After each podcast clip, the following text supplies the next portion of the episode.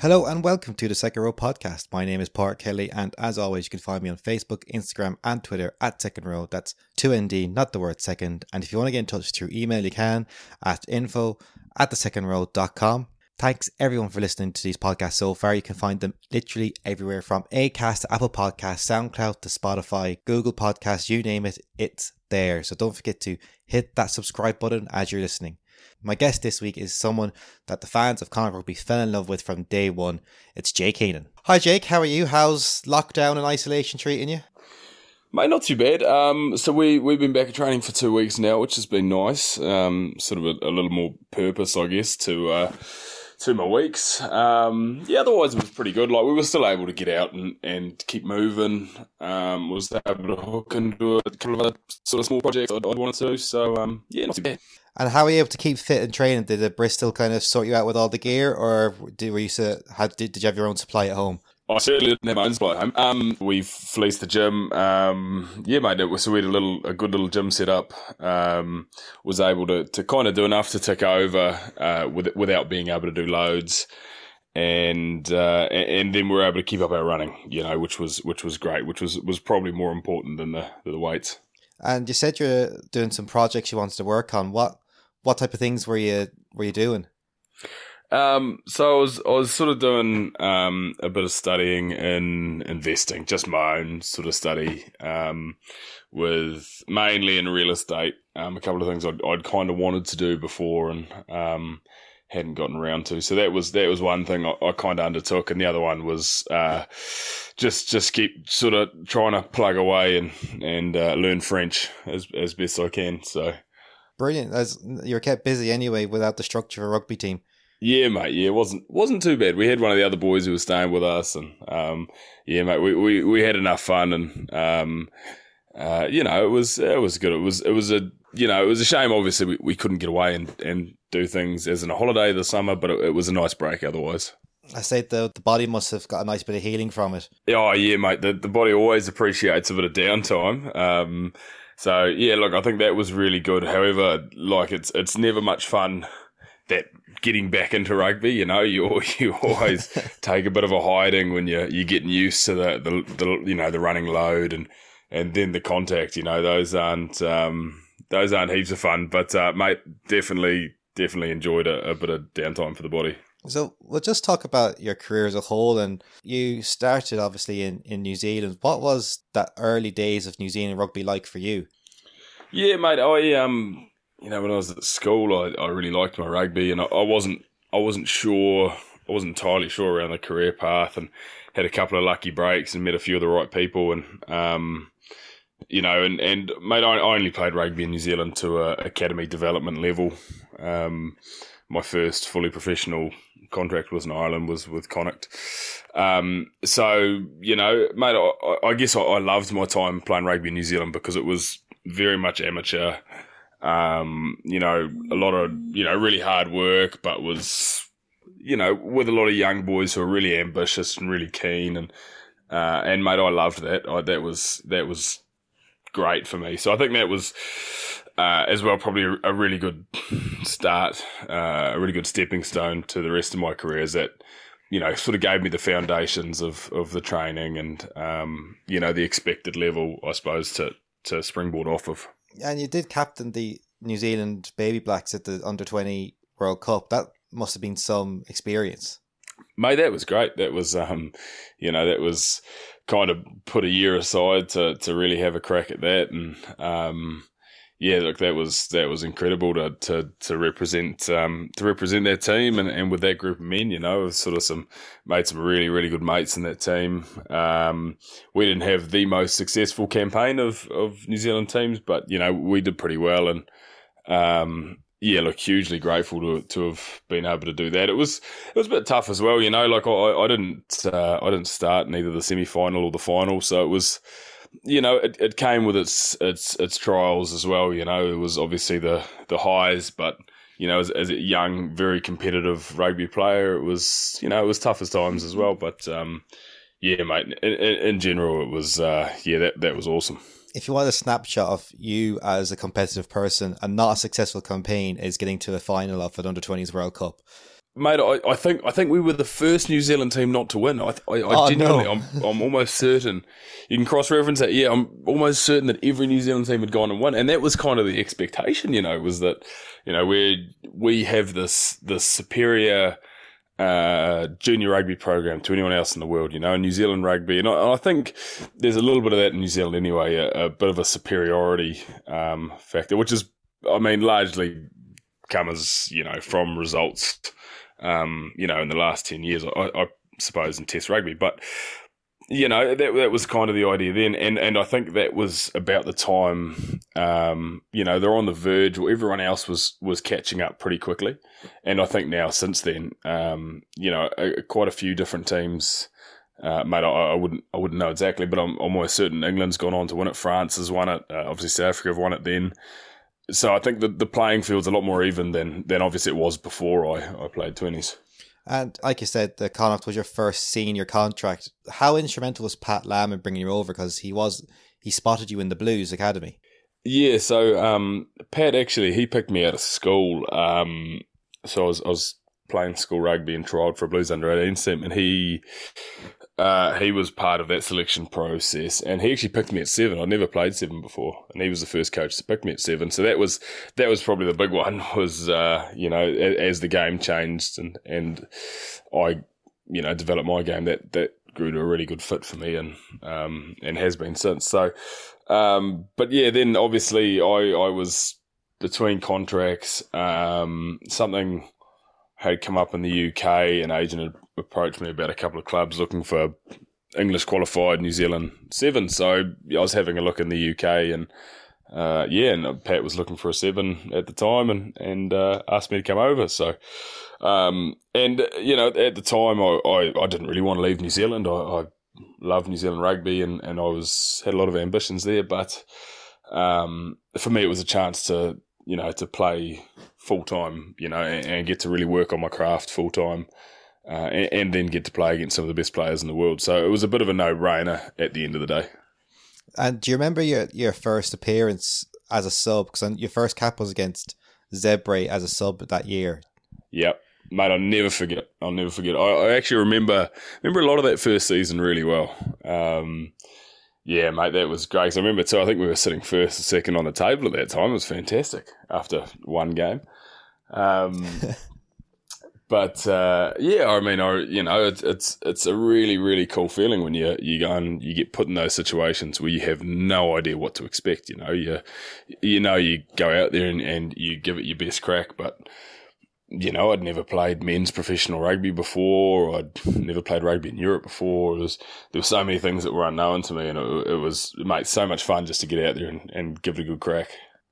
And your first start was a kind of baptism of fire, an Interpro versus Ulster. What are those Interpro levels like? Um, yeah, I remember that game too. I remember my first touch of the ball getting getting hit pretty badly, um, which again was just it was just great, you know. Um, at that time, at that time, I probably took it for granted a little bit, not not in a bad way, not in an ignorant way, but almost in a good way. In the fact that you know it was it was another game of footy, and you you just go and play as, as hard as you can play. Um, I think you know over my five years there, you you learn to really appreciate the Interpros um, just just how significant they were, not just to, to the boys and, and the local boys, but to the whole community. You know, I, I suppose when you're you're playing a, a competition like the Pro 14, you know, where you're playing against Italian sides and Welsh sides, which have a lot less relevance, you know, when you do get to line up. Um, against another Irish side, especially with the, you know, there's only three other Irish teams. Um, it's it's really really special, and and as well, you know, these are guys who are all competing for spots on the national team, and there's only three other guys, you know, who, who also get to wear your jersey. So it's um, oh mate, it's uh, yeah, they they were huge. And that first season, you're involved in one of Connacht's most historic wins, that game against Toulouse. That's right. That must have been a nice feeling, kind of going, this team, like that you might not have heard so much about, is is got something about it. Yeah, and I think you know it was there were a couple of things. It was um, one was that we, we knew what we were capable of then, and I think what we struggled in in our first couple of seasons was being able to to back those performances up. You know, we I felt like we were a very emotional team. You know, we we could go and we could go and do that. We go and tip Toulouse up in Toulouse, and then we could come home and and you know lose to the Dragons or, or lose to you know sort of below par teams, um, which which was what we kind of learnt to get over. I think in in the next year or so, and as well that was when you know everyone I, I suppose began to saw the um, the potential of, of what Pat was trying to bring in and and um, you know what what we could be capable of um, if we continued down this path. You were lucky in a sense because when you came to, to Galway, a lot of those stepping stones and building blocks being put in place, like the clan stand, the, the gym was being redeveloped. What did you think of the stories of the Connacht of old when you when you landed? Uh, yeah, mate, it, it, was crazy. It was crazy because I mean, even um, you know how how many years was it prior the the march in Dublin to to keep Connacht um, you know professional as one of the the, the top four provinces. Um, it it was kind of you know it was almost telling of Galway. It was almost telling of the west of Ireland. It was it was a place where you know it felt like nothing had sort of ever historically come easy. Um, where you know you had to punch a bit above your weight um, where you were kind of written off a little bit, and um, and you know it's it's great to have seen you know to see Connacht grow over that time, but it was also nice to to be brought into that and and the culture that came with that and and the people that were supporting. So I think it was really it was all a part of of the city, of the culture, of of the people, um, and you know, and I, I suppose I really enjoyed uh, I really enjoyed wearing that as a badge of honor as well. You know, when you got to represent uh, Connacht. Yeah, I know what you mean. Like, I think the chip on the Connacht shoulder is fairly large, and it will be for quite some years to come.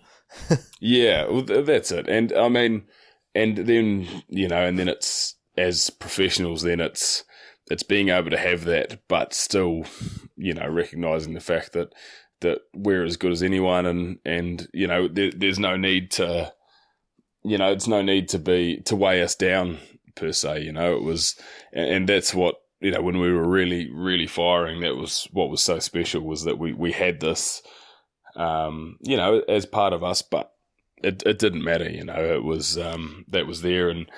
And then we went out and, and were able to operate as, as best as we could. How do you funnel those emotions into your performance onto a pitch because you know like I said you're, you're being written off you're expected to almost perform better than anyone else to kind of get recognition how do you funnel those into performances week in week out um, yeah look I don't I don't personally tend to um, to try and let emotion be too much of a factor you know to me I, I feel that um, you know, relying on emotion for performance is, is, is, a very consistent and, and and can be and it's difficult to replicate as well. You know, every now and again it, it comes off, but it, it's hard to do it every week. So um, for me, there's there's a process to go about things, and I guess that starts on on the Monday and, and building into your week and, and, and how you prepare for the week. Um, you know, again, for me personally, I, I, like to be really relaxed when I play rugby. Um, I like to go out and have fun. Um, and and as well as you know, on top of that, if I do the work in the week and, and I've done the work in the weeks previous, uh, you know, I, I, know that I'm able to get good performances. So, um, so like I said, I think it's it's acknowledging it, but not letting it affect you, not letting it be, you know, not not letting it be a factor in anything you do. At the end of the day, you know, I, I do the things I do because they work, um, and because that's how I get performances. Um, and anything on top of that, you know, is either a bonus or it's irrelevant. We'll talk about the 2016 season because it was a kind of a mad season all around from the trip to Russia at the beginning of the year to ultimately winning the Pro 12. It was a great year. The, the squad harmony must have been perfect. Yeah, I mean, it's always a lot more fun when you're uh, when you're winning games to to when you're not. But I mean, it, it was it was a very competitive environment. You know, I remember um, just almost certain that year. You know, it was it, it, was pretty tense at training at times because people were really competitive and wanting to win. Um, for me personally, I think the first game I played that season was it was actually it was the first of January. uh, which would have been that might have been against the Scarlets. Uh, if Leinster. no, no, the Scarlets were at the Leinster, end of the month. Leinster, yeah, Leinster Scarlets at the, end of the month. Sorry, yeah. yeah. So I'd been out for. Geez, I've been out for eleven months um, with my third shoulder recon at that stage. So um, you know, so so for me that season, as well as um, you know, obviously as, as well as everything else, you know, I'd been staring down the barrel of retirement only. Geez, well, 11 months previous. Um, and, and fortunately, everything went really well and, and I come out of it really well. But, um, you know, then to come back and play and then to go on the ride that we went on and, and, and win those games was, uh, yeah, mate, was, was incredible. And, and as well, you know, like we were, had a great start to the season with the World Cup, which was great. And then, just what happened? Then we, we dropped a few over the, the Christmas, you know, around the Christmas period. I think we dropped a couple of games in the Interpros uh, we picked back up again, and you know, and then we we tipped Glasgow up, and then oh, you know, you won't beat them in the final. So we were kind of written off a lot as well, which was well, you know, it takes a bit of pressure off when, no one thinks you're going to win anyway. Yeah, no, I, I get what you mean. Like I, I think that years there's kind of so many little landmarks, like that trip to Russia that you, you didn't travel on, but apparently there's the stories that it really had a galvanizing effect on the squad, and then the kind of that winning Thomond Park and like you said, that run into the the two Glasgow matches and the final, it was a, a season full of landmarks. That little things had to happen to kind of almost build to that final that you're just never going to lose.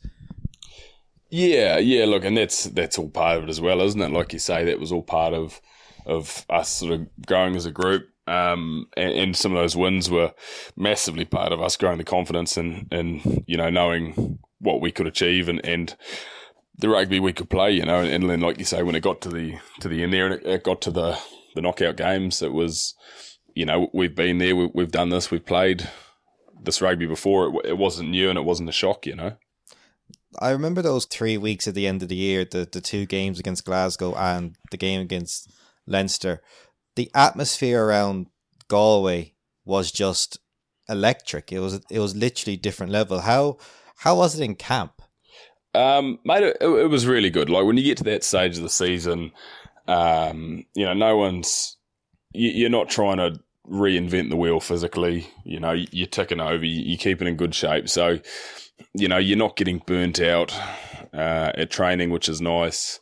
Um, the trainings are running pretty smooth at that stage because everyone knows what you're doing and uh, it's all operating at a pretty high level you know, so from the rugby point of view, we were we were very well switched on to what we had to do and, doing it well. So that was that was nice. Um, and then, mate, just look, a lot of excitement, but then.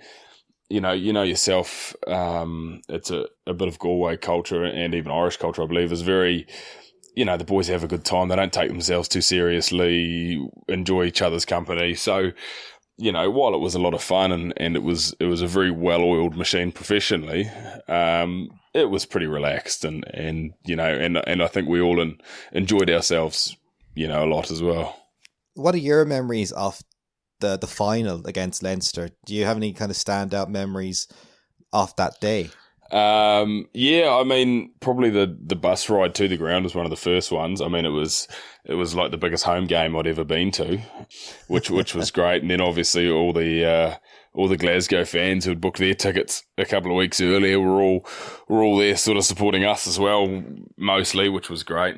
Um, look, I, I, I remember it being. Um, I really, I remember really enjoying it. That was one of the you know my big goals for that for that game and that weekend was was to enjoy it because I knew how fast it would go. You know, so I remember really enjoying it. Um, I remember it being quite a relaxed. Uh, you know, sort of occasion. There was there was never any worry in the squad. I think Pat handled it really well. It wasn't, you know, it was never a case of reinventing as well. We we we knew what we had to go and do, and we knew we could do it. Um, so you know, for me, it was it was just about sort of being relaxed and enjoying it. Um, I remember, yeah, I remember sort of going to the field the day before and just having to look around and, um, you know, just kind of soaking it all in. Um, and, and then the game, you know, the, the pace early in the game, you know, those games, you, they always start really quickly and, and you struggle to sort of catch your second win. So I remember that pretty well and, and thinking we're in for a tough day at the office. But, uh, but yeah, those those are probably the big ones. Then after that, obviously we had a lot of fun as well. But uh, but yeah. Then the next two weeks are pretty much a blur from all from all accounts. Oh, I think four days later, I woke up and thought I was about to die. So, um, so yeah, mate, that was like that was a lot of fun after that. And I think my uh, my brother was over at the time as well, and you know we haven't lived in the same city for oh geez, how older now, probably probably 15 years. So it was, uh, you know, that was really special, and um, yeah, mate, it was it was a really really cool week.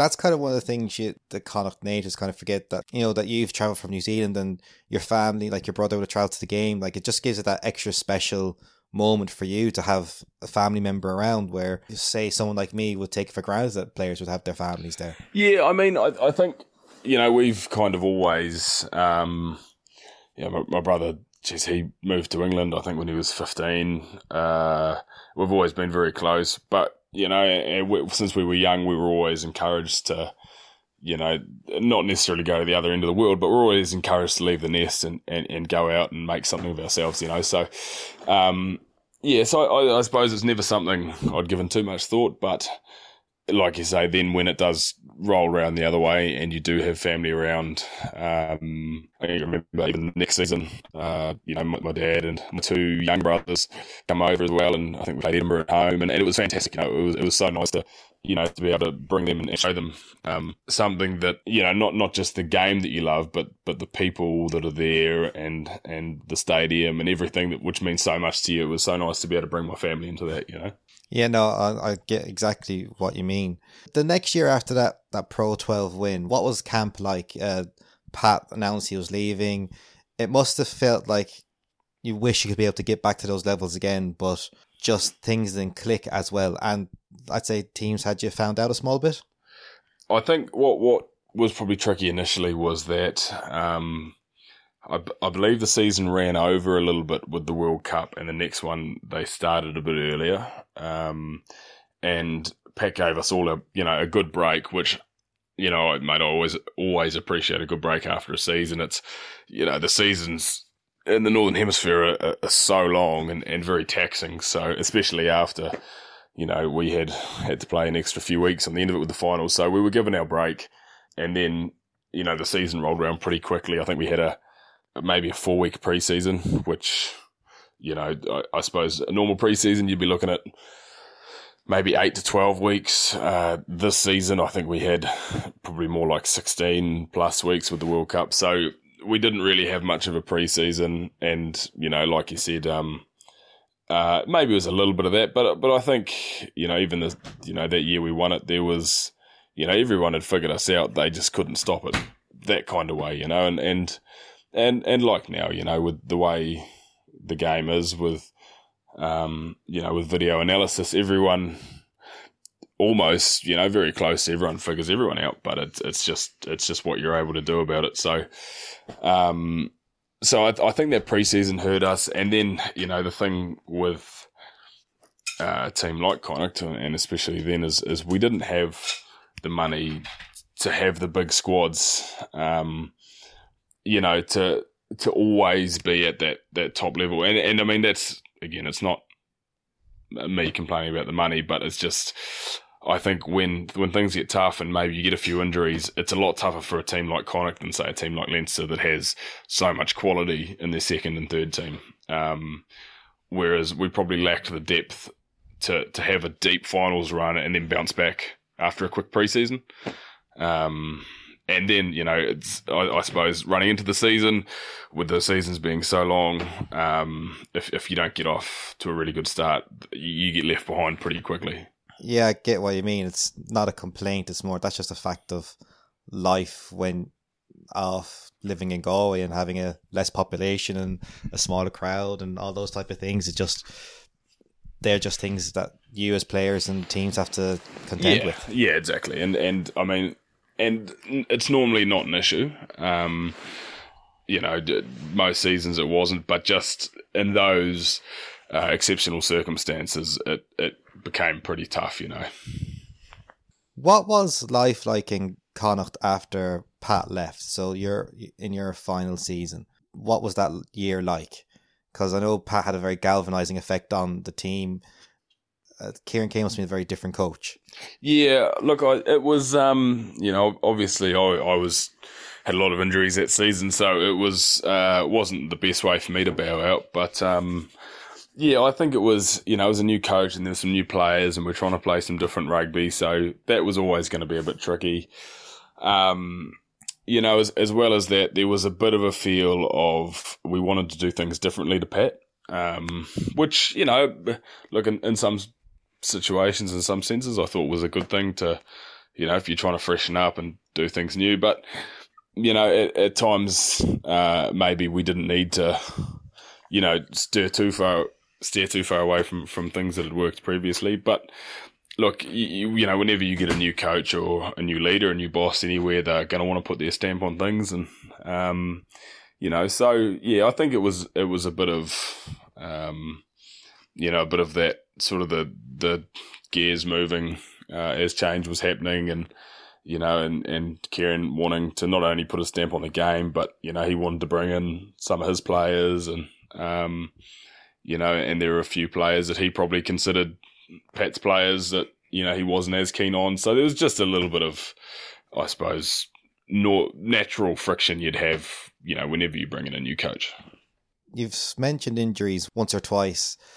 How do you as a person deal with that? Because it can be quite isolating for a player when when when they're injured. Because I know I remember hearing a couple of years ago that effectively injured players train on their own. They're on different schedules to the main squad and everything. It's quite an isolating life.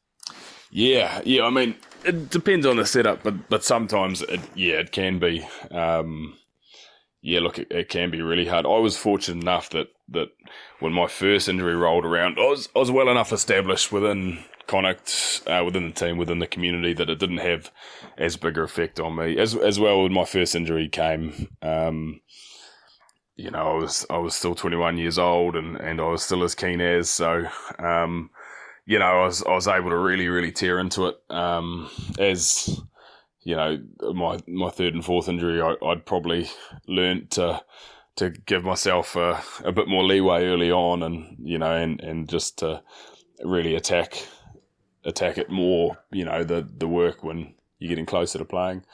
Um, but no, you know, I've, I've good mates of mine who have who have actually suffered from depression from from being in situations where you know that they weren't established, they were injured, and, and then, like you say, that they're almost removed from um, the social, you know, a lot of the social aspects of rugby, and yeah, it made it, it can be really tough. So, fortunately enough for me, um, you know, I had enough good people around me, um, you know, as as well as uh, you know my own sort of professional ambitions that that it it didn't get to me too badly, and I was always secured. You know, I never had that issue where I was I was injured just before you know, I was coming up to contract kind of thing. I'd always had my contract squared off, which was another, you know, uh, really fortunate in my case. So, yeah, I, I think a bit of luck, but as, as well having good people around you helped. How did the move to Bristol come around? Did Bristol reach out to your agents and people, or was Pat an instrumental person in that move? Oh, look, it was, you know, it was all communication I'd had with Pat. Um, you know, he obviously, I'm English qualified, so um, there was always that aspect. It was always going to be an option for me. So, you know, look, we'd spoken, and and that had been something that was potentially on the cards. Um, you know, coming around to then, uh, I I think for me, I'd I'd kind of, you know, I'd, really wanted to to try and play for Ireland. You know, I'd I'd really wanted to you know, even even if it was just a cap, that was something I'd really set set my uh, my eyes on. And, and look, that that didn't sort of come through. I think the year after we won it, um, we didn't have a great season, but but I think that was one of the best seasons I personally have ever played. Uh, it was also the Lions tour, so I think there were three back rowers from Ireland were on that. Uh, you know, and I still missed out on the on the the Irish. Um, I think there's the Irish tour to Japan that year. So you know that was that that kind of seemed like like a, a big opportunity for for me, which which you know, uh, which I I didn't capitalize on. So after that, I I think it was kind of it, it was time for me to move on. Um, and look whether that was in in England with Pat or or looking to France or or Japan. You know, I, I think mentally I was ready to to go and try something new. You know. Had you had discussions with Joe Schmidt pre that tour or the 12 months before that tour to Japan uh, about possibly being in the Irish squad? Yeah, yeah. Look, he he you know he knew uh, where I was at, and um, and we had um, you know we had had sort of talks about um, you know a couple of talks about about my game and that kind of thing, and um, you know I was initially I was in the what is it the, the forty is it a forty two man squad um, initially when you know the sort of the paper squad, as it were. So you know, I'd made that, and um, you know, so I wasn't I wasn't really far off, but you know, I was, and, and I think as well for me, um, there was there was always controversy around uh, foreign players who who were qualified for Ireland, you know, playing for Ireland, and, and there still is today, and look, rightfully so. But I, I wasn't, I wasn't sort of, I don't think I was good enough to to be excluded from that, if you know what I mean. Like a, a player like Bundee Aki, although, you know, not Irish qualified by birth, you know, he's, he's that good of a player that nobody's going to complain too much, if you know what I mean. And, and, that wasn't me, you know, I was, I was, you know, I, I think I was good enough, but I wasn't that much better than anyone else, especially, you know, you had Dan Leavy and, and Josh van der Flier, you had some, some really outstanding players there as well um, that that I don't think I was that far ahead of anyone else to to give myself the right to to wear the Irish jersey. If you had like for me, it's about buy into the community and yourself and say Bundee. you you bought into Connacht in Ireland.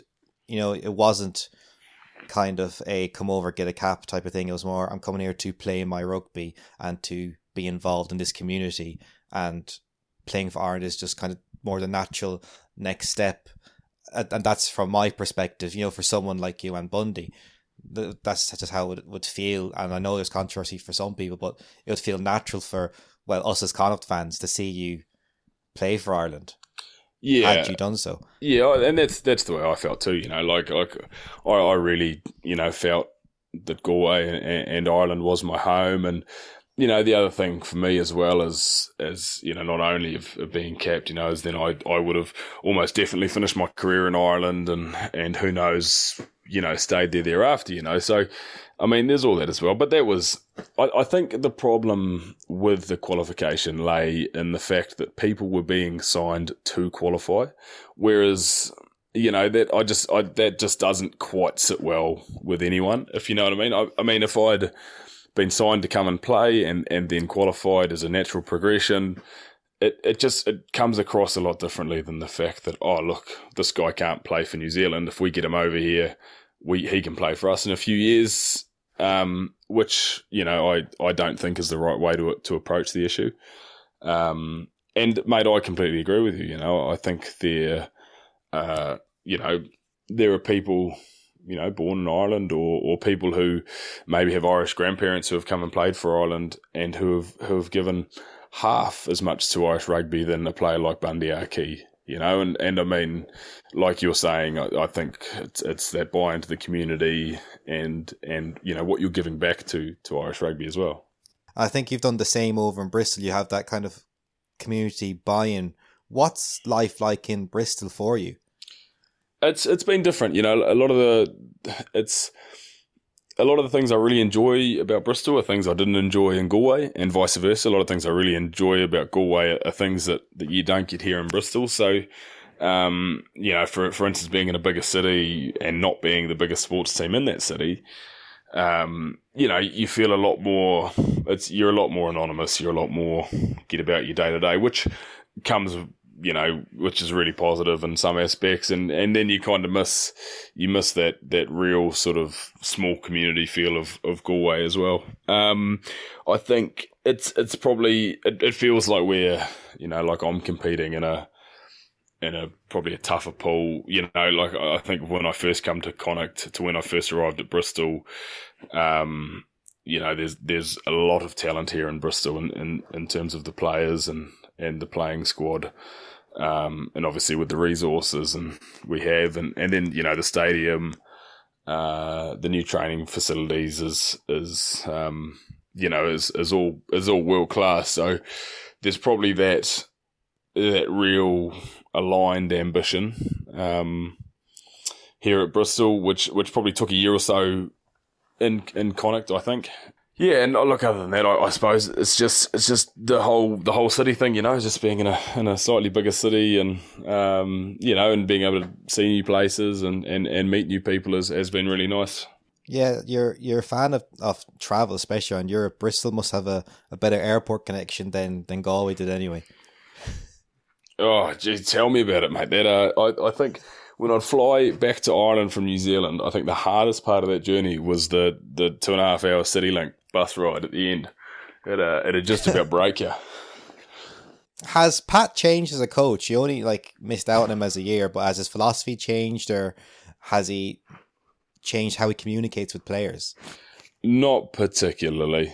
Um, I mean, Pat's the sort of coach that, that he'll never sit on one game plan for too long. You know, we're, we're always developing our game to to beat the next team or just to grow it, you know, for, for the future, and which is, you know, which is part of the fun of playing with them. It, it doesn't feel like a, you know, I played with the same coach for, uh, what is it, six years now, and I by no means have played one brand of rugby. You know, we've played so much different rugby and so many, you know, and, and I keep learning about rugby, and I'm, I'm always learning about how to play the game, which is, you know, which which is pretty cool considering I've been coached by one coach for so much of you know, my career.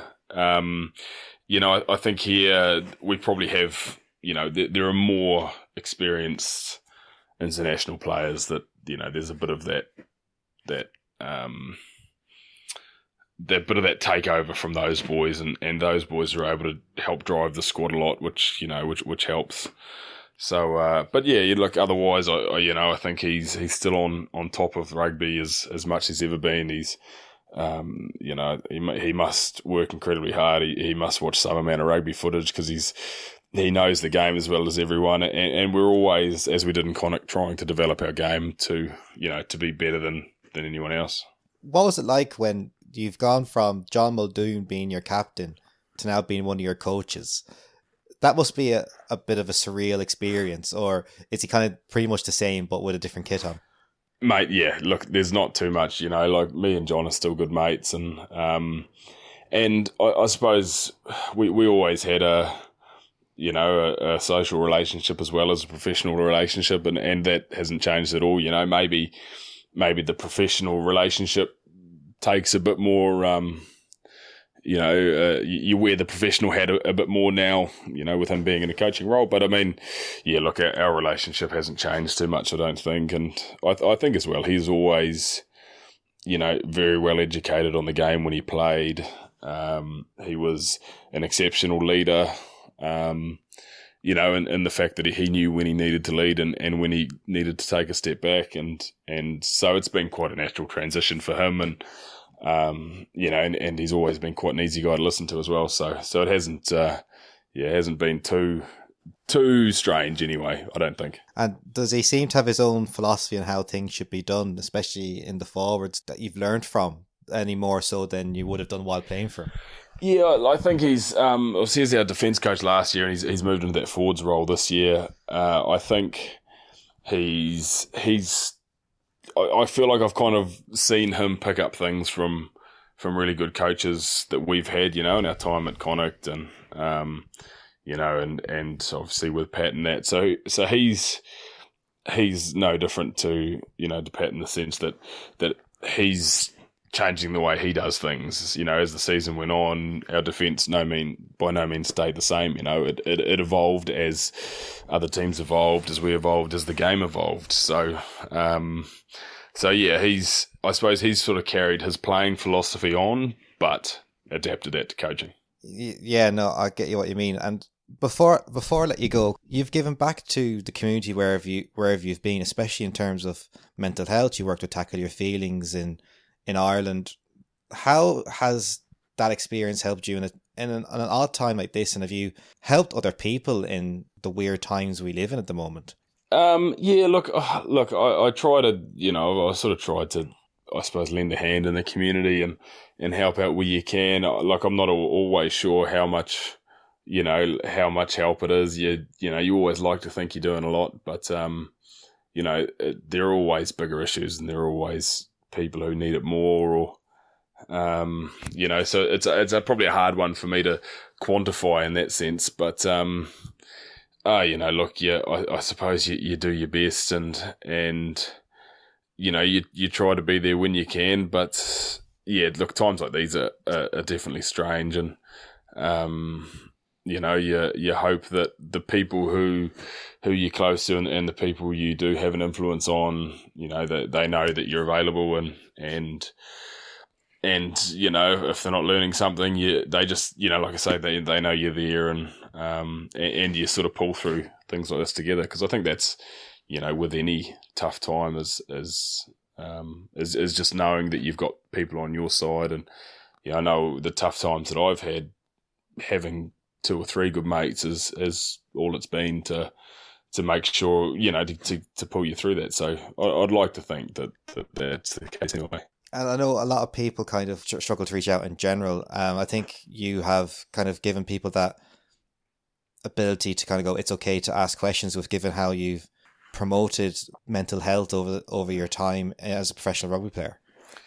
Yeah, look, I think, um, yeah, I, I think that that stigma is by no means gone. You know, I, I think that was, and and that was something you know definitely in Ireland. I noticed was was you know, people were very reserved with their feelings, uh, especially men.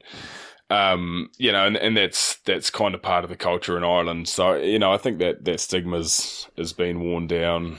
Um, it's yeah, look again, you know, that was that was certainly the aim of of that campaign and and again, I certainly hope it, it was able to help. But you know, these things are they, they are difficult to quantify. But yeah, you know, and I, I suppose you know, you, you see all these these really positive movements uh, happening. You know, obviously the the Me Too movement, the Black Lives Matter movement, um, and then you know, there's been this con- continual push for.